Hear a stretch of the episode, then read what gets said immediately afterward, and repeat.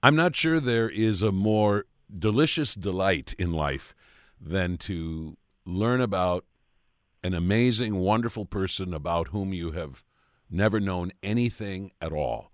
I did not even know the name of Mary Lasker until I read Judy Pearson's wonderful new book called Crusade to Heal America The Remarkable Life of Mary Lasker. This woman, who actually uh, grew up in Watertown, Wisconsin, and, uh, and in many respects uh, never left behind her Midwestern roots, nevertheless uh, was a, an amazing force of nature over the course of her long life. Uh, she lived into her 90s, and for most of her adult life, she devoted an amazing amount of, of, of energy and passion to the causes about which she cared. And most deeply, she cared that, that we as, as a society come to a better understanding of disease and illness and, uh, and make some dramatic inroads uh, in conquering the diseases uh, which caused so much suffering. She was a remarkable woman. So was her husband, Albert Lasker, and he figures prominently in the pages of this wonderful new book, which is published by Mayo Clinic Press. Again, it's titled Crusade to Heal America The Remarkable Life of Mary Lasker. And I'm so excited to have Judy Pearson with me on the phone to talk about her wonderful book. Judy Pearson, we welcome you to the morning show. Thank you so much. What a terrific introduction. You're hired. well, it's a great book. I really, really loved it, and I, I must confess to some embarrassment at having never even heard of this incredible woman. I wonder if you could uh, explain your first encounter with this with this woman. I mean, with this uh, name. That is, when did you first become aware of Mary Lasker and her significance? Of course. And Greg, you mustn't be ashamed. Um, I didn't know of her either. Most people outside of the city of New York have never heard of her. So we're all in the same boat. And I have a passion for bringing stories of unsung heroes, particularly medical heroes, to the fore. So it's all good. I uh, published a book in 2021 called From Shadows to Life which is a biography of the cancer survivorship movement. And it's a group biography of five people who brought survivorship out of the shadows because people were still concerned that cancer was contagious, that there were germs that could be caught. It's, it's also a fascinating story. And it begins, the first chapter begins with Mary Lasker um, engineering uh, the National Cancer Act, which President Nixon signed in 1971. And just the brief research I did on her for that, I was hooked. I could hardly wait to dig into her life. And I was so fortunate because uh, she did a very extensive oral history over the course of almost three decades um, with Columbia University and with the provision that it not be released until after her death. And they had the foresight to transcribe it. So I read all 2000 pages and relied heavily on it for the conversations in the book. It was i could just hear her saying these things. You also mention uh, in that portion of the book where you're kind of explaining about that oral history that mary lasker's mother left behind uh, an unpublished memoir as well. Uh, did you get to consult that as well? And to what extent was that helpful? I did. So Watertown has a wonderful history center in the Octagon or near the Octagon House, and um, I made two visits there. Uh, Michelle Lampe is the is the director, and she was so gracious to share everything with me. She and her family, ironically, live in Mary's childhood home. Mary's father was a successful banker in Watertown and um, built one of the most magnificent homes at the time and still in town. And so Michelle and her family live there. And so she brought a lot of things to her house on our first visit and spread them out over her dining room table. So I took picture after picture of Sarah, it was Mary's mother, after, uh, of her memoir, which um, is really a story in and of itself. One choice that you make, well, it's perhaps not even a choice. I guess there's no way that you could tell the life story of Mary Lasker without uh, also telling the story uh, of her husband, Albert. I think, however, somebody could conceivably write a book about Mary that would perhaps not include quite so much about her husband. I'm so glad that he is as formidable a presence in this book uh, as he is. I mean, I think you have done exactly the right thing by, uh, in a sense, telling us the story not only of this amazing woman, but also of the amazing man to whom she was married and their amazing partnership. Uh, I mean, without that element, this story, while still fascinating, would not be as fascinating nor as complete. You know, I think what you've said is absolutely true. And in addition to that, I would say that I believe that we are all shaped by our experiences and our relationships. And so it's absolutely true that Mary had this drive and this compassion for humanity and all the things that, that made her. And she probably would have gotten a great deal done left to her own devices. But as those of us who are fortunate enough to have found a wonderful life partner know, having that support is just it, it, just gives you that extra degree. And in Albert's case, having an extra uh, hundred or so million dollars, more than that, um, in today's money, didn't hurt either, um, because it allowed Mary, who already had a fairly healthy address book uh, in New York City and New York City society in the 1930s and 40s. Albert's connections just made that blossom. And whenever I tell the story of their their love and their marriage, it just you know, they have learned from previous relationships and brought those lessons together to this wonderful love affair of all time. I, I see Meryl Streep as Mary Lasker. I haven't found an Albert character, uh, actor for the movie that I'm envisioning will happen. So I'm taking I'm taking suggestions. right there, you go. And of course, you quote us. Uh, uh, quote Mary Lasker herself in uh, a 1967 interview, uh, saying something to the effect that my life would really make uh, quite a good musical, and, I, and, I, think it's absolutely true. And uh, there, there's so much here. Yep, absolutely. I I think at the very least, um, it's certainly movie worthy. So we all have our fingers crossed. Absolutely. For those of you just joining us, I'm speaking with Judy Pearson about a brand new book called Crusade to Heal America The Remarkable Life of Mary Lasker, a book published by the Mayo Clinic Press. This is a book about Mary Lasker and to some extent her husband Albert as well. And Mary Lasker's tireless efforts to try to, in a sense, bring medical research fully into the 20th century for it to be supported by the federal government and and and become far more effective in combating and eliminating the suffering caused by all kinds of different uh, diseases, including especially heart disease and, and, and cancer, among among other maladies. At one point, uh, you write her ability to nudge the unconvinced, including scientists, uh, uh, uh members of Congress, and even presidents. I mean, became so significant o- over time. In the book, as you talk about her growing up in Watertown, Wisconsin, uh, you tell us that in various ways, for various reasons during her childhood, she experienced a growing frustration with illness. And apparently, one of the most powerful uh, moments from her life came when she was just five years old, and she and her mother went to uh, visit a certain woman there in Watertown uh, who I think worked for them. Uh, can you describe this scene to our listeners? It apparently had a very powerful and lasting effect on uh, young Mary Lasker.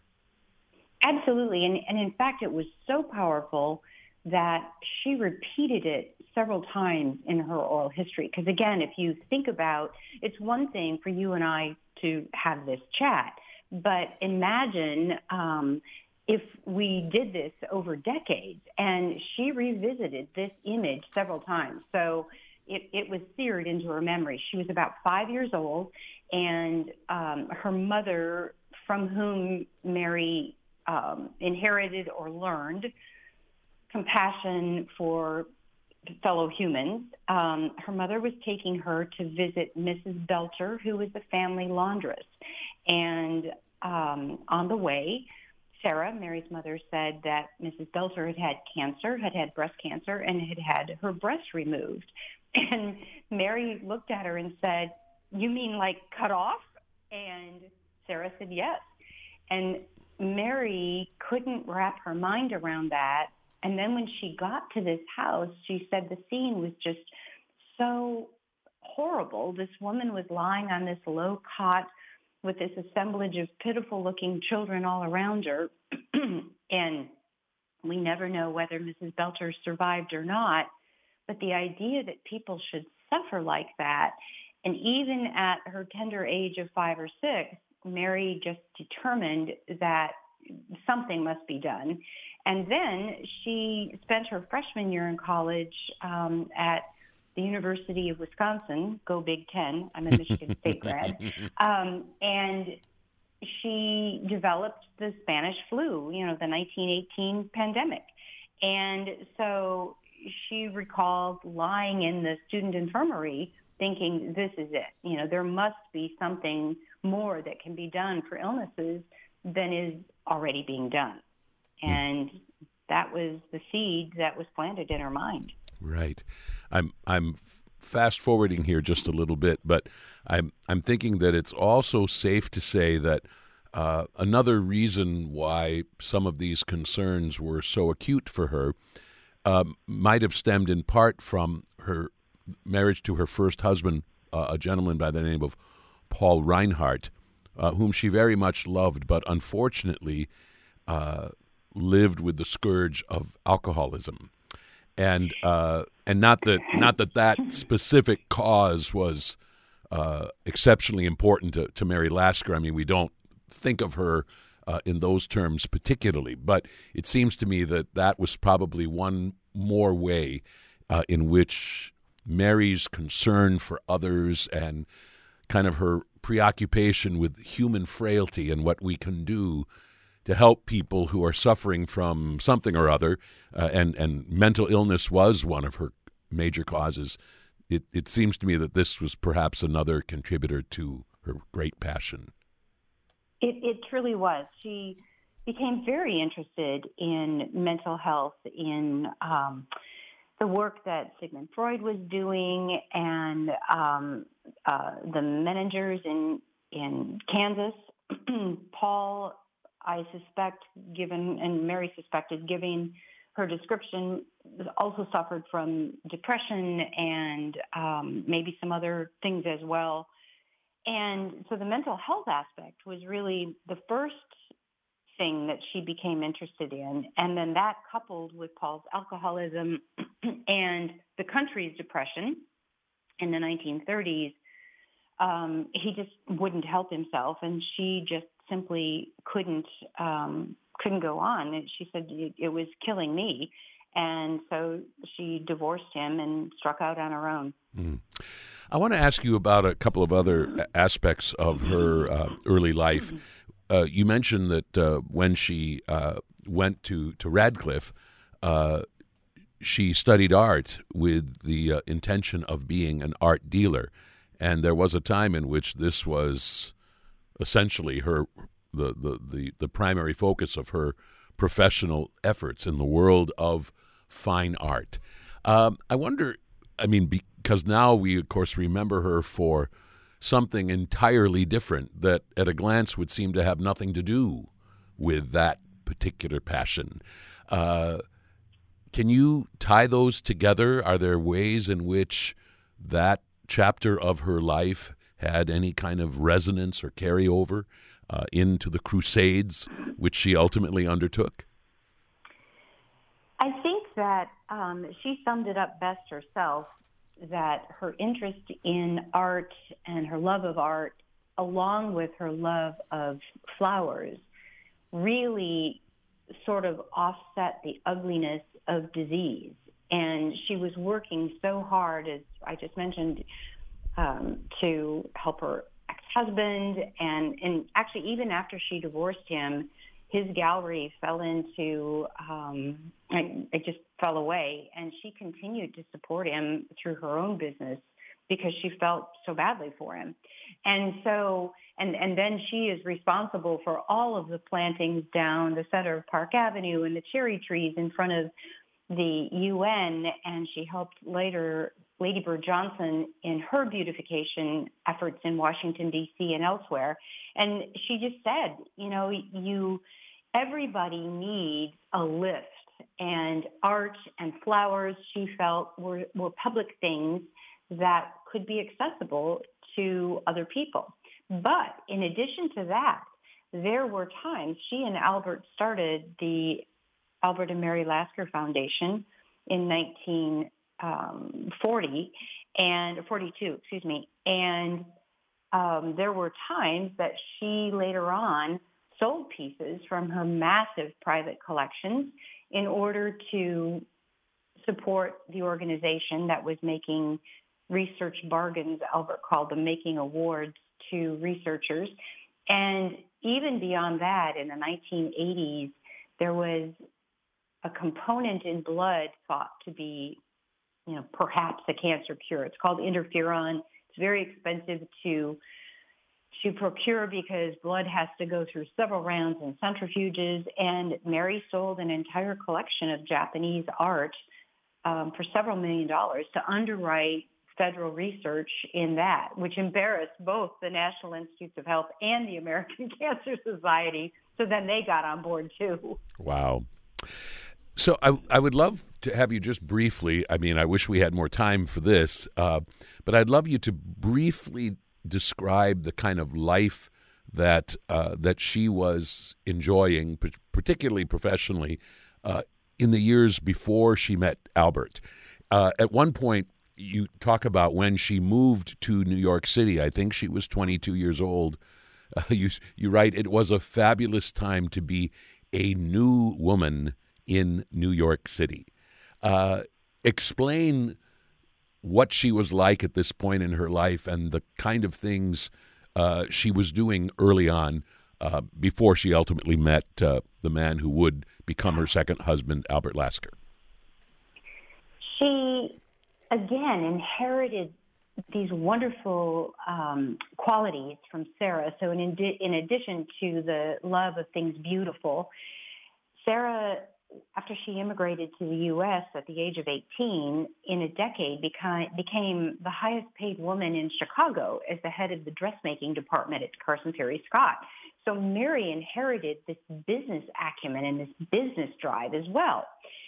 So they she just realized that there were things that could be done with the art gallery that had never been thought of before. Yes, there were the old masters and they're beautiful and they sell for lots of money, but modern art, and at that era, the modern artist was an impressionistic artist, um, which is actually my personal favorite um, uh, segment of art they were becoming really popular. They could be had for less money, which allowed people with less money to get into the art buying um, world. And so Mary was responsible for bringing Henri Matisse to the U.S. for the very, no, excuse me, not Matisse. Um, oh my gosh, my mind's just gone black, blank. It'll come to me. For bringing a French artist to the United States for the very first time to do a show, Marc Chagall, I'm sorry. And now Chagall is world famous. His paintings go for millions of dollars. She she brought him to the U.S. for his first show, and they mixed the his pieces, his impressionist pieces, in with the old masters. It was brilliant. Mm, marvelous. Well, it's time for us to fold into this uh, conversation Albert Lasker, who was uh, an amazing person in and of himself, and also somebody about whom most of us have, have, have never heard anything at all. I mean, that his name was as unfamiliar to me as Mary Lasker, uh, but then you start uh, learning about the kind of things he did and the and the the the effect that he had on our country and our society uh, is really quite incredible. Uh, he was uh, in in in uh, to to put it very mildly, an advertising genius, and uh, spent decades at uh, one of Chicago's most important advertising firms, Lord and Thomas, and it sounds like he brought to the advertising business particular skills and gifts that were maybe not all that commonplace, and that's probably one reason why this man who had no schooling behind beyond high school was able to achieve such extraordinary success. Tell us more about uh, Albert Lasker, the advertising genius, and uh, the, the the reasons for his tremendous success. Like Mary, Albert was always looking for the next great idea. And he really didn't even want to be in advertising. His father sent him um, from Galveston. Actually, Albert wanted to go to Chicago, and his father from Galveston as a young man. And his father said, "Okay, but here's the deal: um, you can follow your passion into newspapers. That's what he wanted to do in two years. First, I insist you give two years of your time to a business. And Albert's dad knew, the elder Lasker knew um, Mr. Lord. And so said, I've hooked you up with a job. You got to do this for two years. And if you really hate it at the end, then you can move on. And thankfully, Albert uh, incurred a gambling debt and had no choice but to continue working at the ad agency. But he realized that there were things that could spice it up. So instead of just copy, I mean, if you ever look at an old newspaper, and I'm talking about newspapers from the first decades of the 20th century, there's nothing but print. And Albert said, why can't we add some artwork? And he hired, by that time he had achieved a little bit of seniority at the agency, and he hired um, a, an artist to do some graphics. And then he said, and let's make the copy interesting. Let's have catchy phrases. And Albert came up with the names Sunkist and Sunsweet and Kleenex. And also the idea of premiums. Send in a box top, send in uh, a can label for, you know, a spoon or whatever they were giving away. And all of this was revolutionary and was what made him so successful and ultimately made the agency so successful. It's incredible all the people that he knew. And, uh, and uh, I mean, like, for instance, at, at one point, he becomes a principal owner of the Chicago Cubs along with a famous uh, Chicagoan uh, with the last name of Wrigley, and uh, and and and I mean there are other you know really really big big important people that that figure in Albert Lasker's uh, story, and uh, among other things you you mention in his life that he uh, helped with the ad campaign for the gentleman who became president after Woodrow Wilson. Um, William Harding, and uh, and in thanks for his assistance, he was appointed chairman of the U.S. Shipping Board. And you tell us that this was probably really significant, even beyond whatever work he was actually doing, because of what he learned about the way the U.S. government functions and what it takes in order to to make things happen. Tell us more about that. And again, this is one of those interesting little side stories that, you know, you go through life collecting experiences and collecting acquaintances and you don't think of their significance until you look behind you and think, wow, now look where I am. So Albert's experience as head of the shipping board, because that was a big thing at the time, um, and I, I need to backstep just a little bit.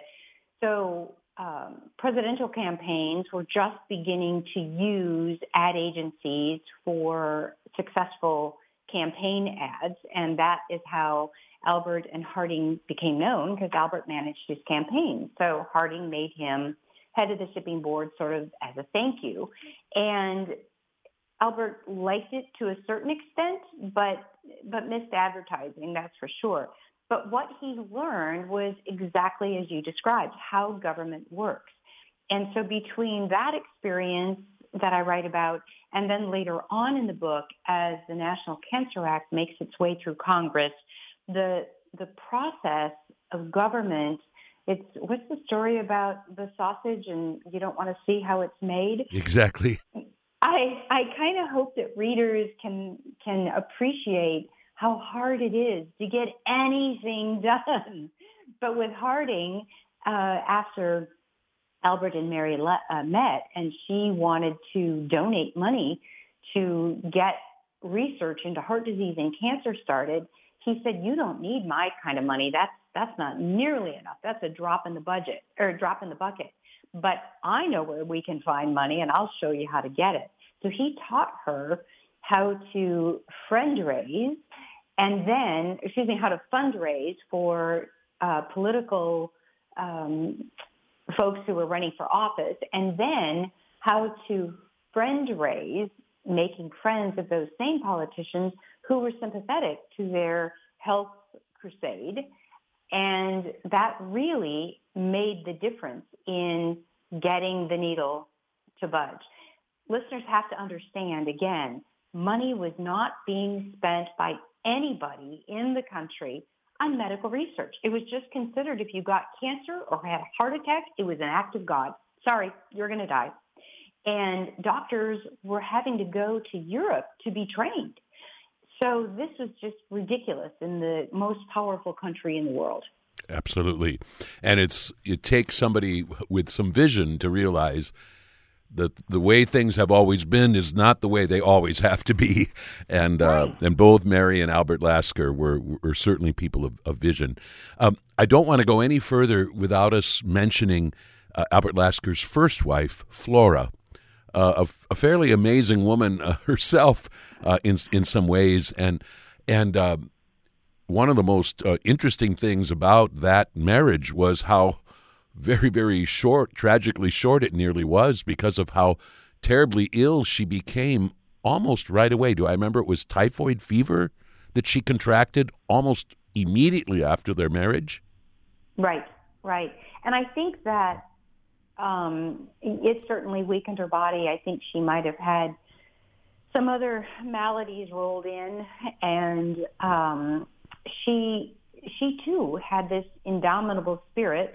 She was a little bit different than Mary, certainly, but Flora enjoyed Albert's um, Albert's wealth and and the, the lovely houses that they lived in and their apartments in both Chicago and New York, but it wasn't, grandeur wasn't Flora's main goal. It was just living in happiness with her husband and their three children. And um, it was it was heartbreaking for Albert when she ultimately died. It was heart failure of some sort, and he it was not expected. Mm. Other than the fact that she'd always been in a weakened state it was not expected at all. That was in 1936. A few years before that, uh, you tell us that uh, Albert and his wife, Flora, first wife Flora, actually created something called the Lasker Foundation for Medical Research. So, interestingly enough, even at this relatively early time in Albert Lasker's life, uh, he already had some interest in this, although uh, the work that he and Mary would ultimately do for that cause uh, would really dwarf this this initial uh, effort. But uh, it's really interesting to think about how how early the roots for what was to come were already in place. That's right, and and it's another interesting connection in Mary and Albert's lives. Albert's younger brother had died of cancer. And um, so he began this foundation and seeded it with what today would be over a million dollars in the hopes um, through the University of Chicago in the hopes that it would be something uh, to jumpstart research that could cure cancer because that's what everyone thought at the time it was a single disease. Typhoid fever was a single disease, polio, pneumonia, you know, name your disease, and it was something singular that you could attack, which now we know is not the case with cancer. Um, but they did, and they they made grants, and um, I don't know how much ever came of, of that. It's not talked about in either of the biographies about Albert that I used as sources, nor does Mary talk about what the results of that might have been.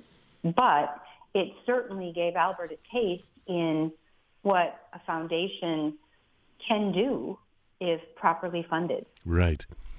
Uh, we don't have time to really talk about it, but you do spend a little bit of time in your book talking about uh, some of Albert's own fragility, including uh, what you call at one point his demons, and and and the likelihood that perhaps he actually suffered from uh, bipolar disorder or something similar.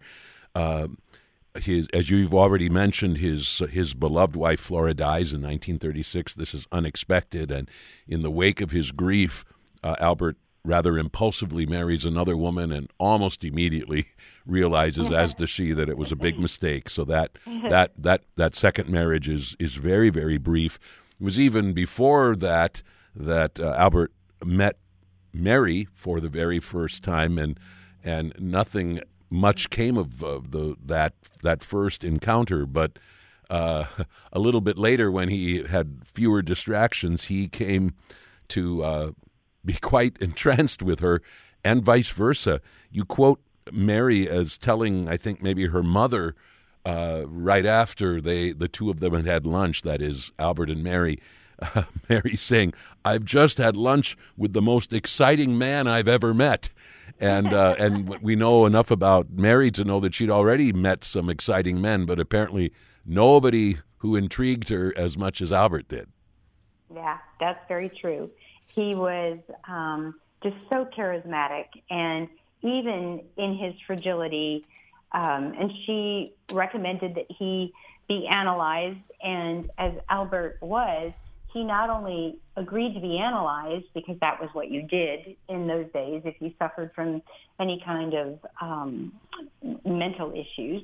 Um, he not only was analyzed, but he was intrigued by the process and went several times more in order to discuss the whole idea of analysis and psychology. And he was more interested in the science than he was in straightening himself out. But it appeared to really make a difference mm. later in his life. Interesting. So at this point in time, uh, Mary is 39 years old, Albert is 58. And so he is uh, uh, a bit gun shy uh, about their age difference. I mean, not that he probably Mary as well, uh, and he's also gun shy because of this sort of disastrous, impulsive second marriage, and he doesn't want to make that mistake again. And yet, he finds himself just inexorably drawn uh, to this remarkable woman. Uh, you say at one point, Mary intrigued him, she enthralled him, and she terrified him. but nevertheless, uh, he is able to, uh, in a sense, overcome his fears, and the two of them are married uh, in the summer of 1940 as the storm clouds of World War II are beginning to engulf uh, Europe and soon the whole world. Uh, as you describe their marriage, uh, I mean their wedding and uh, their small little simple wedding and their intriguing honeymoon and so on, you then go on to talk about Mary's attitude about money that is his money and her money. And this is so fascinating, and it says so much about her. Uh, explain to our listeners what I'm talking about here.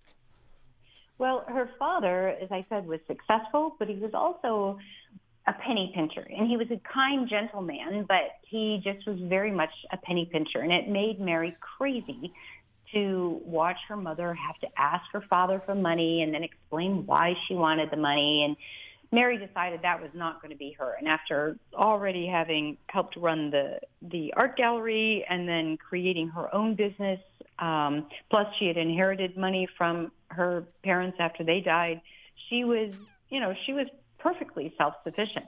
And when she was asked one day after their marriage by a woman who came to visit at, and the woman asked for a donation for some charity. And Mary said, well, I, I can't afford to give you the kind of money you're asking for.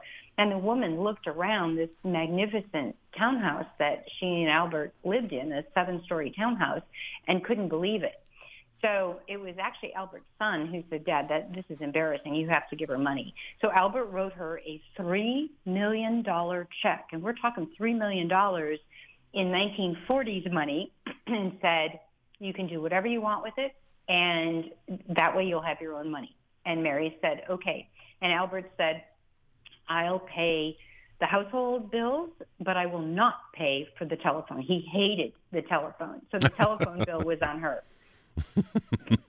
and of course, she goes on to uh, invest this money very, very wisely, and uh, and does all kinds of good things with it. And uh, and she is off and running. One of the most remarkable moments in the book is when Mary meets Margaret Sanger for the first time, who uh, at that time uh, was not perhaps widely known to the American public. She had founded an organization uh, called the Birth Control Federation of America. And Mary very much appreciated Margaret Sanger and uh, and the work that she was doing and wanted to support her. Uh, explain the difference that Albert made. This is uh, one of many instances in which Albert brought in his uh, know-how and instincts as an advertising genius. The suggestion he made to Margaret Sanger, which she ultimately accepted. Well, at, at that time, um, women, and, and in the centuries before, women just kept having baby after baby after baby. And so Margaret herself became the caregiver for her. She was one of 17 children. She became the caregiver for her four or five younger siblings because her mother had died in childbirth. And then as an adult working for the public health service, she was call, often called to women's homes who had tried to to end their pregnancies themselves and they were bleeding out. And it just she said this is nuts. Birth control was not something you could talk about at all. And in fact it was illegal according to the comstock act. You couldn't print pamphlets. You couldn't put the words on paper and so margaret just thought that this was something atrocious that needed changing mary was following margaret's work in the newspaper as was Albert from Chicago. So both of them were interested in um, what Margaret was doing in terms of trying to help women understand how to prevent pregnancy. And at that time, that was that was the organization's sole work. But the other interesting twist with this is that it was also something of great interest to the First Lady, Eleanor Roosevelt. And it was when Mary met Eleanor for the first time, it was not to discuss heart disease or cancer, but rather to discuss birth control. Albert, however, said to Margaret, listen, you got this all wrong. This, if you can't print birth control on paper, why would you have birth control in the name of your organization? That makes no sense. You can't even have letterhead. So he suggested that she change the organization's name to Planned Parenthood, and because that's really also what women were doing. Margaret's story is another one that's so fascinating, and books have been written about her.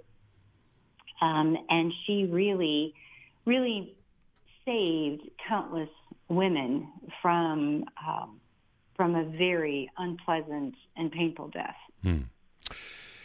Well, of course, ultimately, what uh, what Mary Lasker is is best known for is uh, her passionate work to uh, improve medical research uh, for the purpose of, you know, as she put it very simply, uh, to alleviate human suffering. And uh, with cancer and heart disease at, at, the at the top of the list, mental illness right behind, and of course another cause for which she worked tirelessly was that of of, for national health insurance. Um, there's so much we could talk about, and there's not much time, uh, and we will be leaving it to our listeners to explore all of this in more greater detail in your fascinating book. I want you to tell our listeners about a fascinating conversation that Mary had early on with a one Dr. Alan Gregg at the Rockefeller Institute for Medical Research. Uh, they had a conversation uh, in which she asked you know, how much of their efforts were devoted uh, to research in cancer. And uh, he quotes the ridiculously small amount of $50,000. And when she asks why, why so little, he responds, because there aren't any ideas. I mean, it's just the notion like we don't we we don't know how to spend money. We don't know like what is next. It's just hard to imagine that state of affairs where in a sense our scientists felt so paralyzed, so powerless to move forward with something that seems so basic today as as researching a, a cure for cancer. Help us understand that state of affairs and what Mary did to change it. Well, again, um, cancer was thought to be one disease that could be cured with one drug. They just didn't know what that drug was yet. And so that must have been incredibly frustrating because as we now know, different cancers can be controlled and even um, removed from the body with different drugs. But also at that time, the National Institutes of Health was just the National Institute of Health. It was one institute. There was an there was a National Cancer Institute that was sort of this, you know, redheaded stepsister attached to NIH, but it wasn't a standalone. And the idea that Dr. Gregg said that there were no ideas, sort of the chicken or the egg. Do you research to find ideas or do you do you have ideas and then research and you know where do you start and so that was when Albert said, well, we we just need to come up with ideas and the most the most fanatical and far-fetched ideas are the ones that are going to are going to result in something great. And so when they started their foundation, the Albert and Mary Lasker Foundation, that was the whole point. Those $1,000 awards that they began making were to jumpstart ideas and research. And those awards are still being given. I just attended the luncheon last month in New York City. Today, they're $250,000 awards, and they have become known as the American Nobels because the people who win them often go on to win Nobel Prizes. Wow. There is a really intriguing quote uh, at some point in your book in which you say Mary Lasker believed scientific research could save lives, even if the scientists didn't believe it themselves. That is such a, a fascinating notion that that that a layman with essentially no scientific training whatsoever would in a sense see potential in medical research that the researchers themselves would not understand. I mean, not that she understood anything specific, but just kind of the whole like she saw the possibilities that at least many of them did not. That is also so hard to understand. Well, let me put on my sexist hat here. Um, most scientists of Mary's era were men, and super sorry to you and, and your male listeners, but you guys don't like to lose. so if you, if you, and I can speak wholeheartedly here, I, I have sons, no daughters, so I know this. Um, if you if you're going down a road that doesn't glean anything and you've spent several years doing it and lots of money and you don't you don't get to where you think you're going to go that's that's a black mark. And so people were really hesitant because then you can't do anything else after that. If you failed once then failure again looks more likely so people were afraid scientists were afraid to follow these fanatical, far-fetched ideas for fear that they would not be successful, would not then be able to get other money or other positions, and and just pull back from it. Hmm. Well, ultimately, she makes tremendous difference, and uh, lobbies incessantly on behalf of federal funding uh, for the vast expanse, uh, expansion of, of medical research. And, uh, and she really helps to reshape one of, uh, one of the country's most important cancer organizations. I think it was originally called the American Society for the Control of Cancer. Uh, aside from uh, a name change, uh, tell us what other kind of changes she was able to effect with this particular organization that we now call the American Cancer Society. Well, at about the same time that they had visited um, Dr. Gregg at the Roosevelt Institute and learned that there were no great ideas, Mary and a friend went to visit um, the American Society for the Control of Cancer. They were doing no research. It only had doctors on its board with a $50,000 budget, which they spent to create pamphlets that were spread across the country every April talking about the warning signs of cancer. And that was all they raised money for. And um, Mary sniffed when she she gave thousand dollars and kind of said afterwards, well, they didn't want to cure cancer; they just wanted to control it. So together again with Albert and another power couple they were friends with in Florida, they did reimagine it. They called it the American Cancer Society, and in the first year, they quadrupled the fundraising. But they also said that there needed to be lay people on the board of directors, and this was something that Mary then saw in or made sure happened in all of her work going forward, all of the committees, all of the things that she did, and it still exists today, were always a mixture of medical people, researchers and doctors, and lay people and patients now, because that's an important mix. and so in addition, because Albert, uh, who still had his ad agency, bought so much radio time, he persuaded the president of NBC to allow the word cancer to be said on the radio. It was an absolute first. Fibber McGee and Molly was a very popular radio show, and at the end of one episode, um, they had a little skit about one of their friends thinking he had cancer, and then the plea was to make a donation. By that time, we were involved in the in the war in World War II. They had donations come from ships on the Pacific, you know, with a dollar and two dollars, hmm. and by that time they quintupled the fundraising, and they were off and running. Wow.